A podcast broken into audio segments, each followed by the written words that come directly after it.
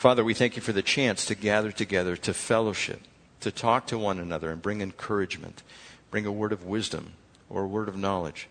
We ask, Father, that you would teach us by your Spirit, as is the only way possible to understand your word.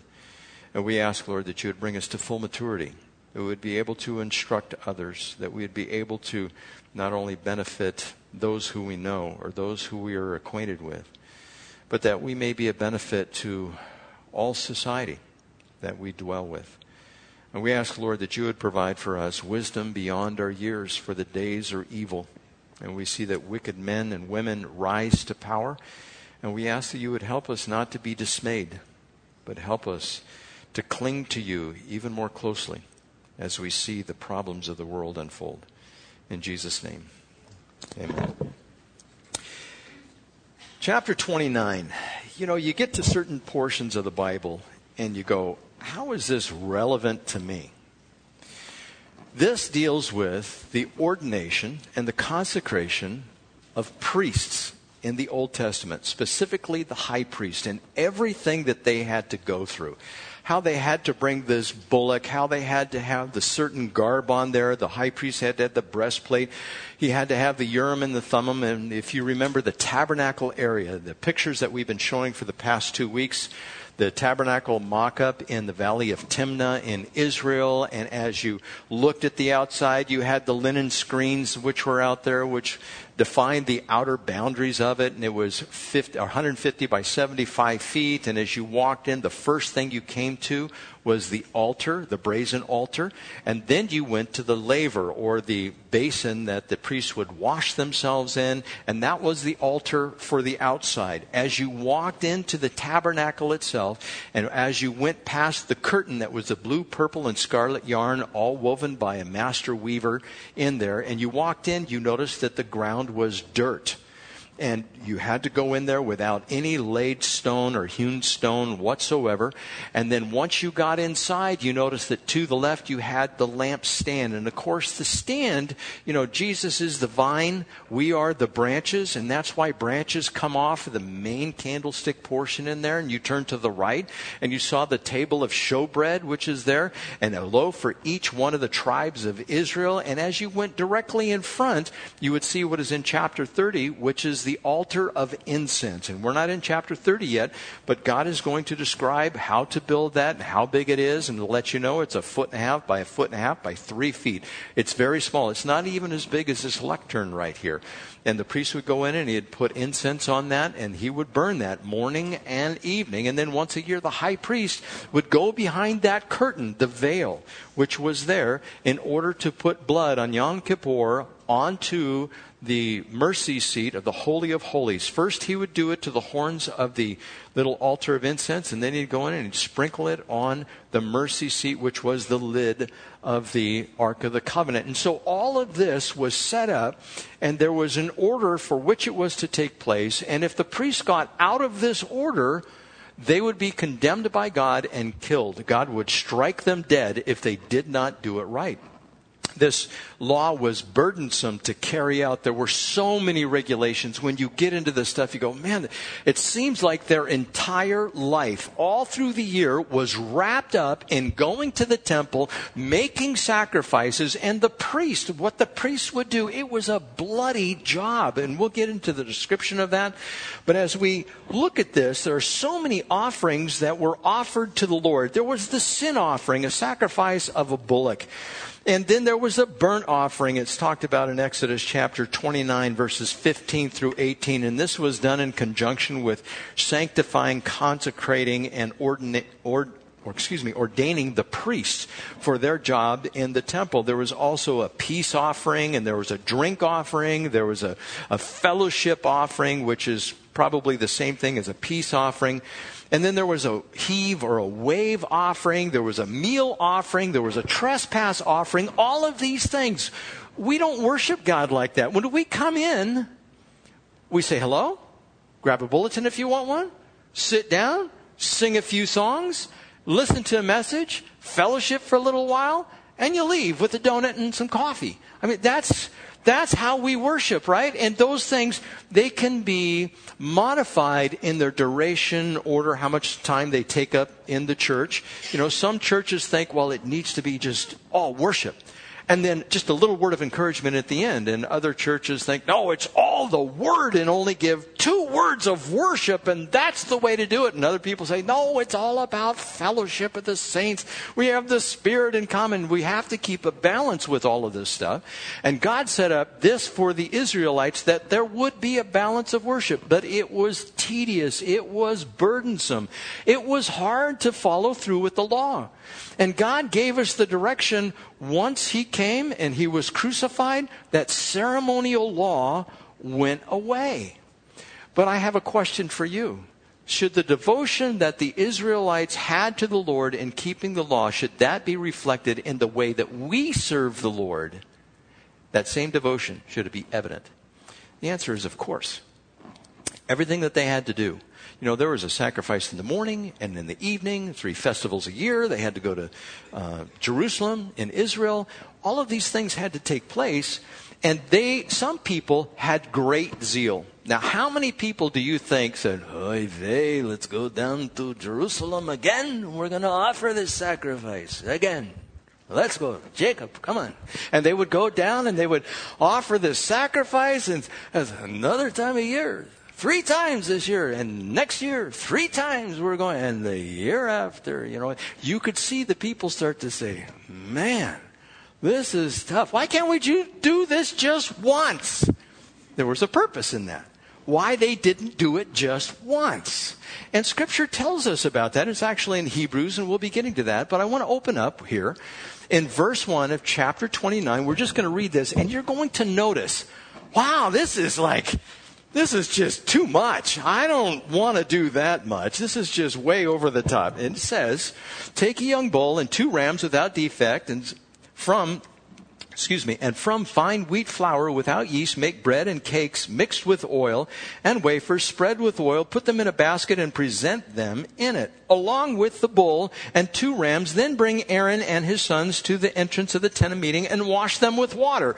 So they had to have a bath in front of the tent of meeting, in front of the tabernacle that was there. Now, this is for the ordination, the consecration of the priests as they serve. And this was specifically the high priest and his son. This was Aaron and all of Aaron's sons. Verse 5 Take the garments and dress Aaron with the tunic, the robe of the ephod, the ephod itself, and the breastpiece.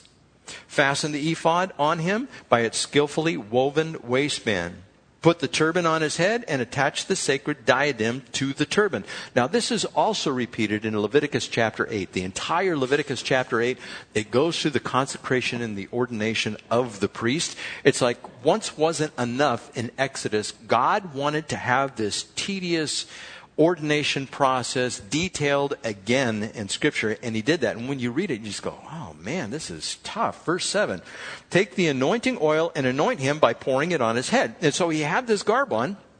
And he, he would have to be anointed by Moses. Moses would take this oil and he'd pour it on his head. Now, when I was back at Calvary Chapel of Mesa, it seems like it was eons ago, there was an elder there named Steve. And Steve wanted to take the Bible as literally as he could. And in James chapter 5, when it says, anoint with oil the, and, uh, the, those who are sick, they'll come forward, call for the elders, and they'll pray for them. They anoint them with oil. Well, the habit was, and this was also back at North Park when it was Calvary Chapel, San Diego, and later turned into Horizon. You'd take some oil and you would dip it on your finger and you'd place it on the forehead of the individual, and then you would pray for them. That's how it would happen. Well, this guy, Steve, who was an elder, said, Well, you got to do it like Scripture says. Pour it on them.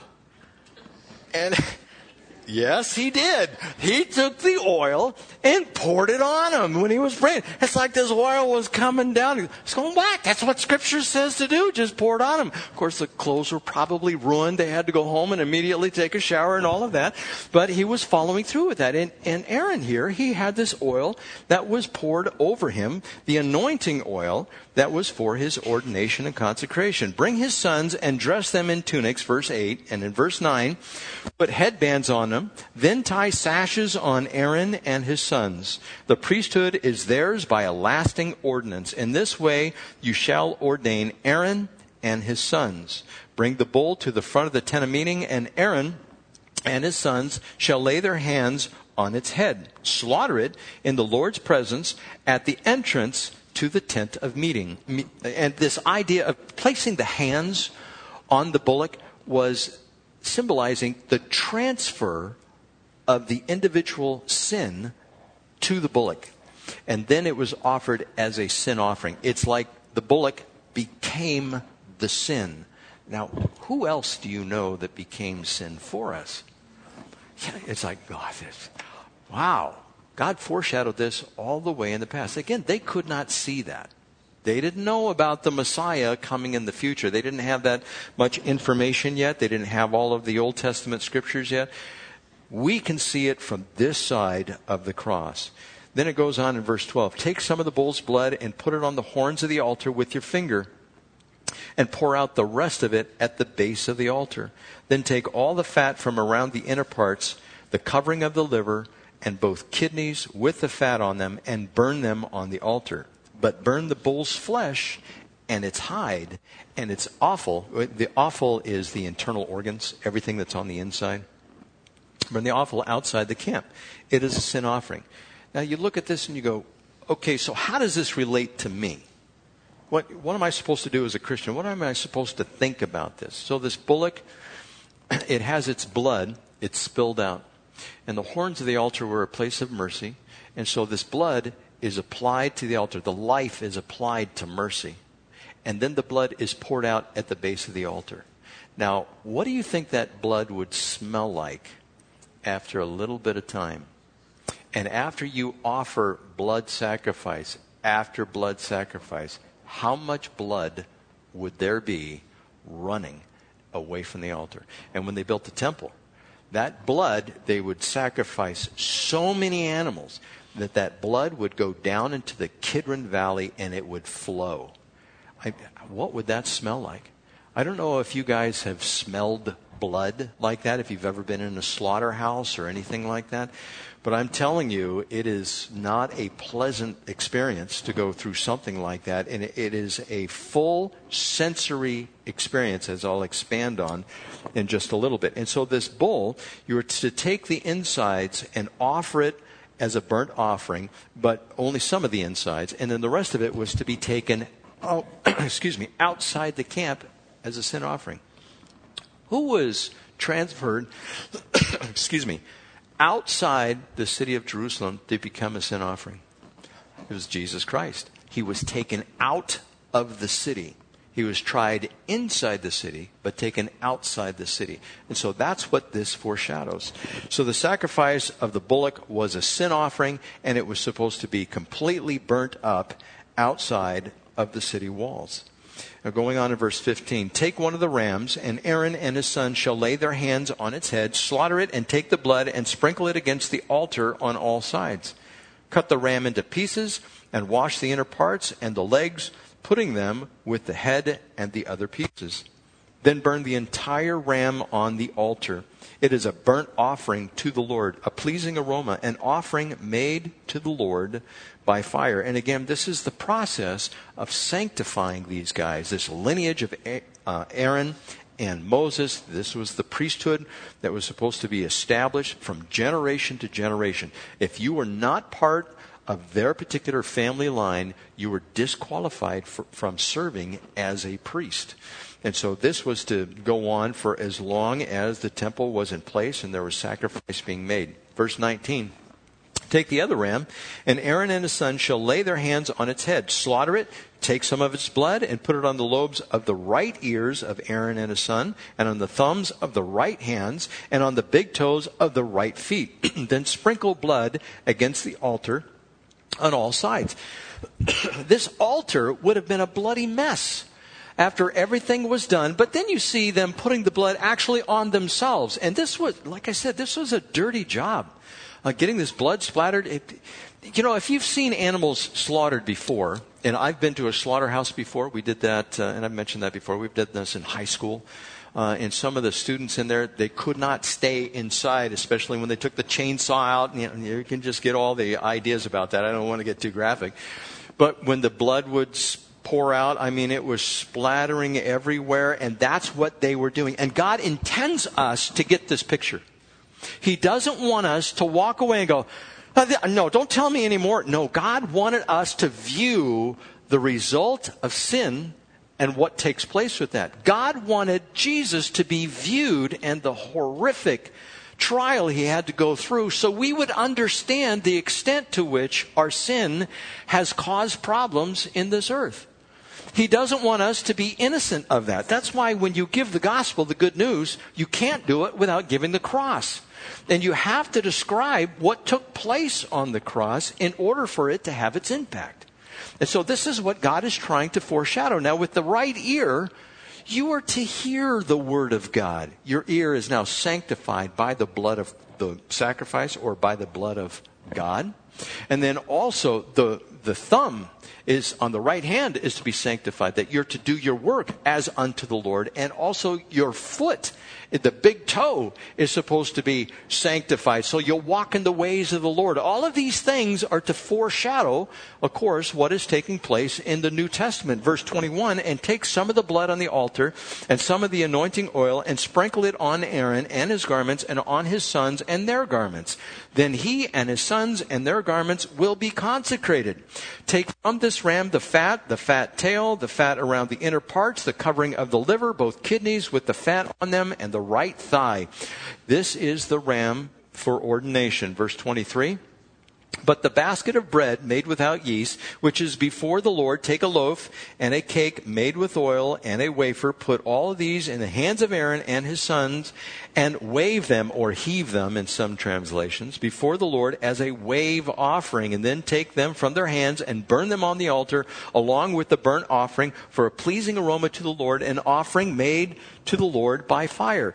You know, when they ordained pastors, none of this has to take place.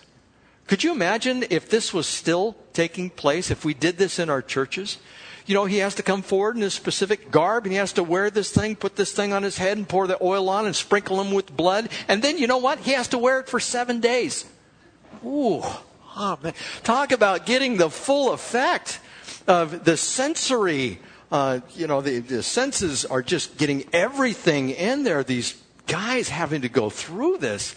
When was the last time you wore your clothes for seven days? No, don't answer that question. We don't need to find out the information.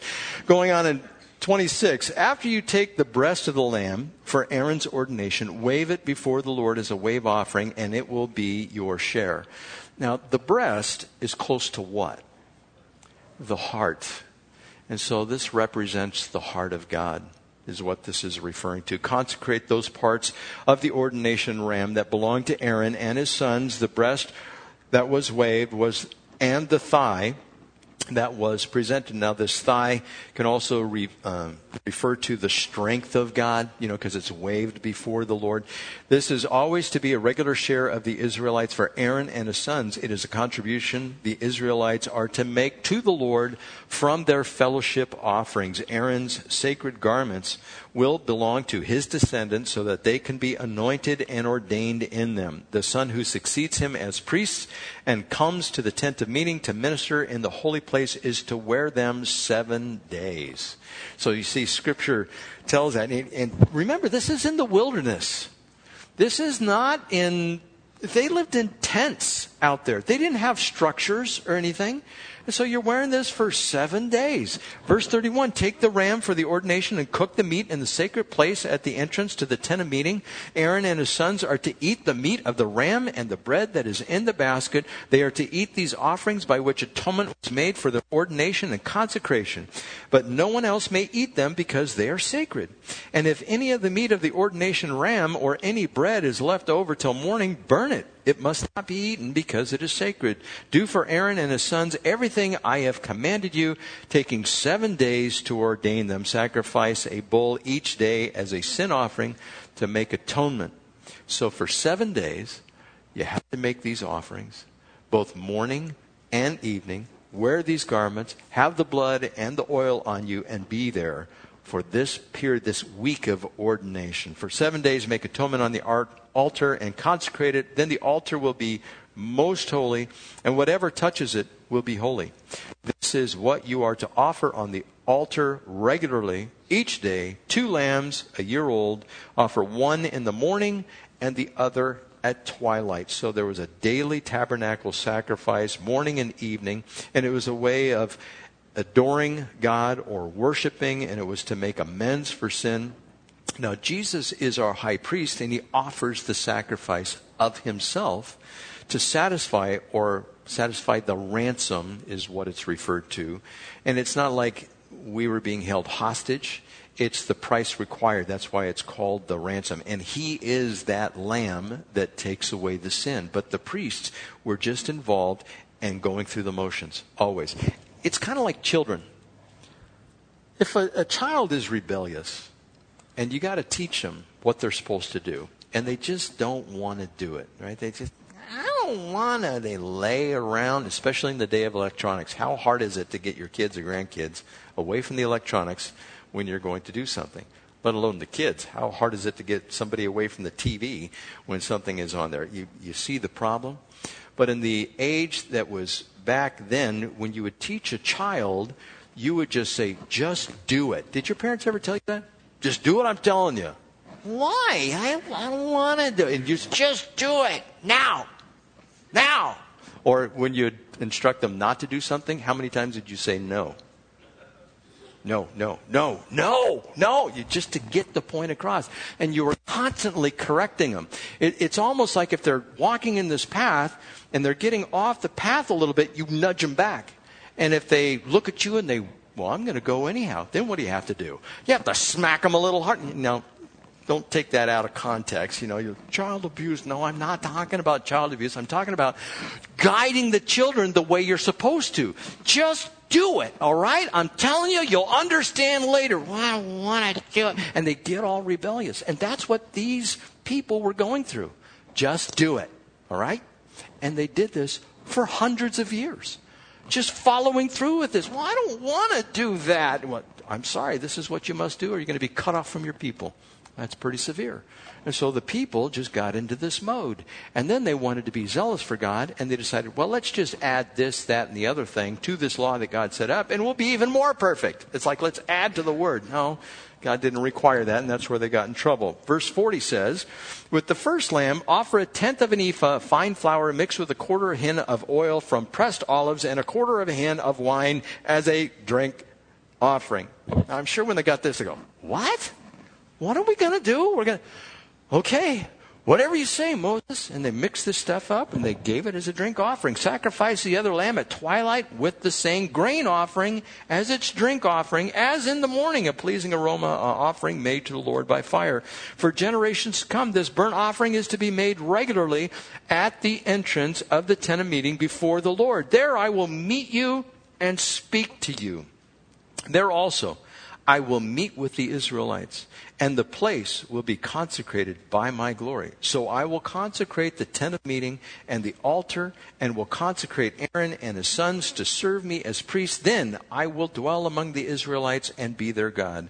They will know that I am the Lord their God, who brought them out of Egypt, so that I might dwell among them. I am the Lord their God. Now, all of these things that are taking place here I've already talked about the tediousness of it, but it was meant, as I have said, to point to Christ. They are the shadow of the good things to come. Now, when you look at a shadow, can you discern a face in a shadow? You cannot. Can you determine skin tone? You cannot. Can you determine what type of clothing somebody has when they cast a shadow? Well, really, you can't do it very well at all. You can only see the outline, right?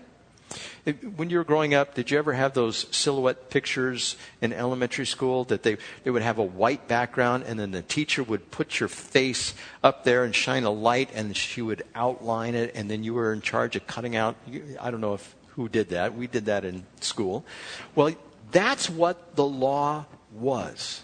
You would look at it and go, well, it's just a shadow. I, I don't have any discernment there whatsoever. In Hebrews chapter 10, it says, The law is only a shadow of the good things that are coming, not the realities themselves.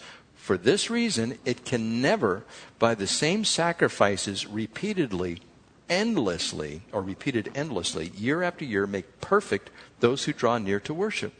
If it could, would they not have stopped being offered? For the worshippers would have been cleansed once and for all and would no longer have felt guilt for their sins. But those sacrifices are an annual reminder of sins because it is impossible for the blood of bulls and goats to take away sins. So not only was this burdensome, but they had to do it and it didn't take away their sins. It didn't take away their guilt. They had to keep on going back and they're going, there's got to be some remedy for this. You know, this is like horrible having to do this all of your life, and that's what they did. This was the taskmaster. This was the pedagogos, so to speak. It was the one who was in charge of the child in a wealthy family. And he was in charge of the discipline, making sure the child did what was right. And sometimes, you know, when you grow up, you had a disciplinarian in your household. Sometimes they were harsh, sometimes they were not so harsh, but they always stayed on track that you will do this, you will follow through. And it was for our benefit. But it seemed hard at the time, it seemed difficult. And so these people are doing this, and we find out it was all in vain. It did not do any good whatsoever. It did not cover their sins, it did not remove their guilt. That's the difference between the Old Testament and the New Testament.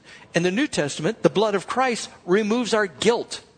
Now, if you have guilt from a sin, you're carrying it, and God doesn't want you to carry it if you've already asked for forgiveness. Now, how hard is that? I have experienced that where I've gone back and said, Oh, I feel so bad for what I, but I already asked God for forgiveness. I, I know, but I feel so bad on the inside, and it just plagues you and it weighs you down. And at that particular point, you need to say, God has forgiven me for that sin. I know it is wrong, and that's it. And who comes along and accuses you again? The enemy. Satan says, Oh, you're so guilty. All you have to say is, I know, but I've been forgiven. And you turn away and you, you're done with it. That's what God wants us to do. I mean, there's so many psychological problems because we hold on to the guilt of things that we've done. And if we can go back and we can make amends, that's good. Scripture says that. If you can do that. If you can't, if the person that you've offended or sinned against, if they've died or whatever, you lost relationship, you say, God, you know, I am sorry. I confess my sin to you. And he says, okay, you're forgiven. That's it. Does God remember it? No. As far as the east is from the west, it is removed. And so he gives us this ability to walk away and go, I don't have to remember that anymore, even though the enemy will come along. Now, this also happens to come into play with our service for the Lord. And you might say, well, how so? I thought you'd never ask. The way that it happens is when you don't focus on yourself and you're focused on others, you don't have time to concentrate on your own guilt and sin. When you're putting your hand, for instance, if you're plowing a field, right? Now, I don't know if anybody has ever done this, but you get behind a plow and you have that ox or whoever is out there, a horse, and it's rough work and you're doing this. Are you thinking about football? No, you're plowing a field, right? Are you? You might be thinking about Hawaii and a palm tree and you know some coconuts and things like that, but you are not really thinking about anything except for keeping that line straight. And the same thing applies when you're doing the work of the Lord. When you're actually involved in it, you're not concentrating on your own sin. Now the enemy will come in and say, "Oh yeah, you just wait," and you'll be right in the middle of something, and he'll hit you with some point of guilt or some point of sin, and you go, "Ah, get out of here! I don't need to listen to you." and you just keep on working for the Lord. When you stop and you're not serving the Lord and you know you should be, that's when the enemy comes in and says, Look at you. You're being lazy. Oh, you're into self pity. What's wrong with you? Oh, and you're so right. You are a sinner. And it just loads on you. And so you got to get rid of that. When we concentrate our, on ourselves, seeking our own pleasurable pursuits, whatever they might be, hobbies that we have, then it's all about us. But the more you divest yourself of yourself, the less you think about yourself, the more you concentrate on others. And the reason you do it is Jesus Christ, and you're concentrating on Him, and it frees you.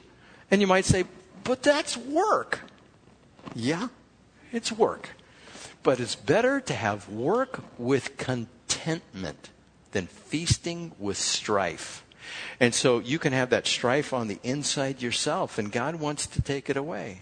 He says, Consider others better than yourselves. It's the offering of your daily sacrifice, the body as a daily sacrifice. If you do that, it, I'm telling you, the peace which comes to you, the peace which, peace which passes understanding, it's just overwhelming. But if we get involved in a little pity party that, oh, woe is me, you know, it just never works for me and I'm not going to try that again. And what would a father say to a young son that, I don't want to, nobody likes me, it's not fun over here, I just have a terrible time? What does a father do to a young son that does that? do the same thing that David did to Solomon. David turned to Solomon and said, Be a man.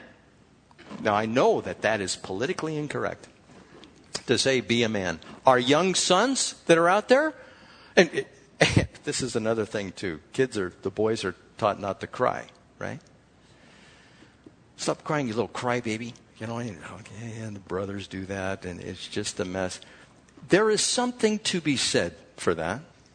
Because, and I'm not saying always, when a loved one is lost, when a parent, like in these wars that we've been fighting, when parents go, help the children grieve, grieve with them, grieve with the family, all of those things. But because something is hard, don't be a whiner. I, I had my children memorize Philippians chapter 2, verse 14. You guys know what that is? Do everything without complaining or arguing. Well, one of them changed it was do everything without whining or complaining. You know, is what, whine. Stop your whining. You know, no whining. We just don't do whining around here. We just don't get feeble in our knees because something is hard. Life is hard. We all agree with that. And we don't want to get involved in a pity party. Just do the work of the Lord no matter what is going on around you. And that may entail several different things that may be loving your children, loving your husband, loving your wife, that may be doing some work, applying some skill for the benefit of the people of the Lord, for the benefit of the church. It can involve many different things. It's just you have to get out of yourself to do it. Self is our downfall. And if we're able to crucify the flesh, and scripture tells us to do that, that means kill it. That's what it means. Now, it, it doesn't mean in a perverted way you go and commit suicide or something like that. It just means the attitude and the actions of the flesh we are to subdue, we are to put down. And if we can manage to do that to some degree of success, and God puts it on our shoulders, He doesn't come along and say, I'll do it for you. He goes, You do it. You do this thing. You be the disciple. You put your hand to the plow, and God will bless our efforts if we do it. It's the person that pulls back and says, I'm not going to put my hand to the plow. What does Scripture say about that person? They are not fit for the kingdom of God. I mean, that, you look at that and you go, oh, man. Now, with saying all this, I don't want to put anyone under a guilt trip. That's not the point of this. The point of this is that you might have joy and have it more abundantly. Because when you're laboring for the Lord, your world turns around. But if we are slack in our commitment, even the very psyche, the inside of us, it has a tendency to get warped and we get self focused and we run askew. And we're not supposed to do that. The Lord calls us to account to be His disciple. That's what He requires for us. And of course, the priests, day after day, in Hebrews chapter 10, verse 11, they would stand before the Lord and perform their religious duties again and again. He offers the same sacrifices, but we know that Jesus Christ was the one who did it once and for all. But now he has appeared once and for all at the end of the ages to do away with sin by the sacrifice of himself. And so that's why the ceremonial law was done away with. The moral law and the civil law were not. The moral law still stands. It is still wrong to kill somebody. It is still wrong to steal. It is still wrong to bear false witness. Satan is the father of lies. And the civil law. We are getting rid of the civil law that establishes a society. You know, to, to say that some of these laws are just which are out there and deny people justice, you are going to end up with the demise of society when people say there is no difference between men and women and they need to be treated equally and they need to use the same bathrooms. I'm, that is just madness is what that is. I mean, you are just asking for trouble. And there are some that buy into it that just have no wisdom or common sense at all. But there are others who are pushing it that know it will have a deleterious effect on our society. And we're supposed to stand up and say, this needs to stop. Even though, will you get persecuted for doing that? Absolutely, you will. People will say, what are you talking about? Everybody needs to just be able to be free to do whatever they want, except Christians. They cannot do whatever they want. And they claim to be so open minded. They have become so open minded, the brain has fallen out. It's like, stay with common sense. Don't be that open minded. You're going to cause problems for yourself and all of society. It's just bad. It is just wrong. And all of these things, and you guys know what they are. If you listen to the news, all the things that are coming up in the news, we have to say, this is wrong. What are we doing to ourselves? We're ruining it for the next generation. And we want to make sure that we stand and we say, this is the correct thing to do. This is how we act in society. These laws are beneficial. We need to maintain them. All of these things. If we do that, God will bless our efforts. If we turn away from what God says, then it's, it is down the tubes, you know, for our society. And I'm telling you, please be praying for the election. Whether you think you need to vote for or not, and I've always pushed that we need to vote, but if somebody is not informed, please don't vote. Please stay away. If, if you don't know what the issues are, and you might say, did the pastor really say that? Yeah. It, now, it's our responsibility to be informed, but have you seen these people on these shows that don't even know what's going on? And they, oh, yeah, I'm for so and so. And they, why? Uh, I don't know. Is basically what they say. Now, you, at this point, you're going, why is the pastor talking about politics? The reason I am is because we're not supposed to just read the Bible and say, oh, that was wonderful. We sang worship. We're supposed to put it into practice in our daily lives. We're supposed to actually implement it. We're supposed to follow these regulations that God has set up for us and freely do so. We have the freedom to do it. It's not like the yoke is on our neck. Oh, I have to do this. You know, it's not like the old sacrificial system. We have the freedom in Christ to follow his commands and we should do it joyfully. You know, when you serve inside the church, you go, I have to go to church today. I get to go to church today. yeah, I get to be there. I get to see the people. I get to talk to the people. And some people go, I get to talk to the people? Do you know them like I know them? Yeah, they're a bunch of sinners. It's all great. But we have this hope, you know, this hope that is just waiting for us. And if you go, I got to serve on Sunday. Wait, you got to serve? You get to serve. I'm telling you, those of you who serve in the Sunday school, those little kids in there, they're going to remember you. They may not remember everything you taught them, but they're going to remember you. And you're going to tell them these stories just by personal application here. When I was young, before I was five, I remember going to church. Now, I didn't go to church after we moved down to Chula Vista until I turned 19 and I got saved.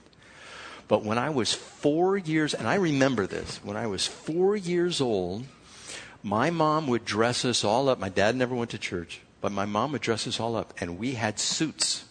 We wore suits and we had wingtip shoes. And I even had a red blazer with a coat of arms. And I, yeah, oh, it's good. And I had Brylcreem, and the hair that I had back then, it was up in a wave, and the, it was high and tight, you know, and it was just, we were good little boys. There's four of us.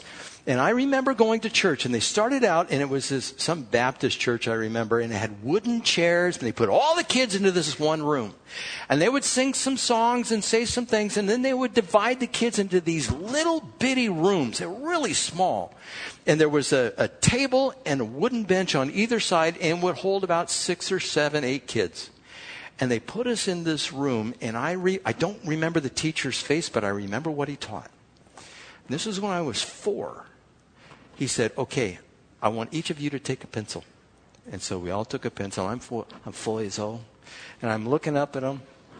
And he goes, okay, now I want you to grab the piece of paper in front of you and I want you to put it down. And so we did that and we're sitting there and we're all looking at him. And he says, now I want you to close your eyes and write your name. And we're, okay. You know, so write our name with our eyes closed. And it was a story about blind Bartimaeus. And I remember that at four years old. Now, I don't remember much else. Don't ask me my phone number or my middle name. I can't remember that stuff. But I can remember being in church. And if you're serving in church and a little four year old's right there, he's going to remember, she's going to remember something. And you get the privilege of giving him God's word. And so when you show up at church, I Give me one of those kids. And you get those kids and you teach them the Word of God, and you know that some of them, it's going to stick and they are going to be great people for God. And that's our privilege. We get to do that. Is it hard? Yes, it is hard. It, you mean you got to kind of study and know what it? Yes, you do. But you know, I got this video game. Uh, put it to the side. You know, make sure you're doing this for the Lord. And we get the freedom to do that. Old Testament, this stuff was not something that was necessarily pleasurable to do. Although King David, he was thrilled with God and, and keeping his statutes and commandments, and that was all good. That was a good attitude to have. And that's another thing. Happiness is a choice. You know, if, if you want to walk around like somebody with a cloud over your head that, you know, nothing ever works for me, woe is me, the Lord wants to take that away. He wants you to be filled with joy. Uh, Mike MacIntosh used to say, Some people walk around like they've been baptized in lemon juice.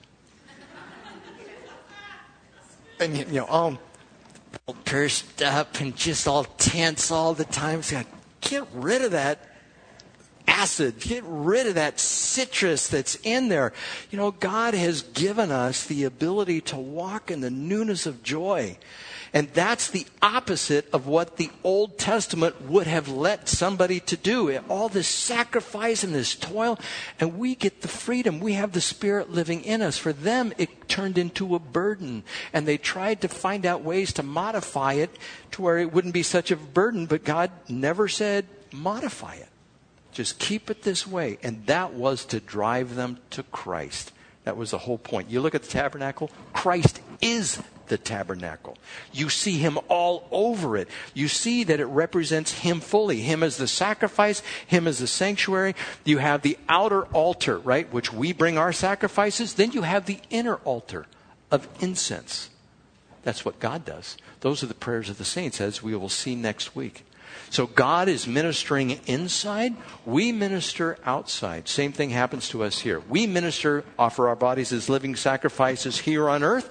God has offered his body as a living sacrifice up in heaven. They are both working together. Whatever is established here on earth, and that's referring to Matthew chapter 18 as far as church discipline is concerned, but everything else that we establish here on earth, God establishes it in heaven as well. He says, that is good, that is holy, that is just, that is right, let's do that. And so with this idea of the Old Testament sacrificial system and taking these priests and ordaining them and consecrating them, you have been ordained. You have already been consecrated by the blood of Christ. You don't have to put on these robes. You don't have to wear the urim and the thummim. You can be led by the Spirit of God. You don't have to have that breastplate there that has all the stones on it. You have a breastplate of righteousness. You have the helmet of salvation. You have your feet shod with the preparation of the gospel of peace. And you have the sword of the Spirit, which is the word of God. And you can slice and cut asunder the enemy. You can go on the offensive offensive. You don't have to be by the wayside or sitting on the bench going, I don't know what to do. Pick up that sword and start praying. Use the word of God. Stab the enemy and also bring healing to those who need it because that sword is sharp. It can divide joints and marrow, soul and spirit. And so it can bring discernment to you in order to help others. It's like get in the game. Is there a football game today? Who's playing? Well, it doesn't matter. Who, whoever is playing out there, are the people on the sidelines just the, the players? Are they anxious to get into the game? They, they want to be on that team. Why? Because they get this nice paycheck, right? You are, if you're in the game, you get this nice reward in heaven. Well, what is it? Wood, hay, and stubble? No. Gold, silver, and precious stones. You can have mounds of reward up there if you will just pull out that sword. If you'll just say, I'm going to do all I can for the Lord. I'm not going to burn out for the Lord. I'm going to burn brightly for the Lord. I'm going to be a piece of magnesium that gets lit. If you've never seen magnesium light, you can't even look at it. That's how we need to be as far as our witness for the Lord. Just go out blazing. You know, at the end of their life, may people say of all of you, they loved the Lord. They were open to Him and whatever He wanted to do. And they knew it was tough and they suffered under it, but they persevered. May the Lord say that of all of us in here. May that be our motivation. We don't have to do these things. We get to. Let's pray. Father, we thank you for your word, for your spirit that guides us. We ask that you would motivate us. We ask that you would help us not to be complacent, that you would fill us full of joy. And Lord, anybody in here who may be suffering under a cloud or a burden that is not easily released, I pray that you would minister to them, that they would know that you are a God of grace and mercy, that forgiveness is yours, and you extend it freely to all who ask. And so, Father, I pray that that peace would come upon all who are in here, that you would fill us with your Spirit, that you would use us in a mighty way. May we be your right hand here on this earth, doing your works and walking in your ways. We thank you for your word. In Jesus' name, and the church said, Amen.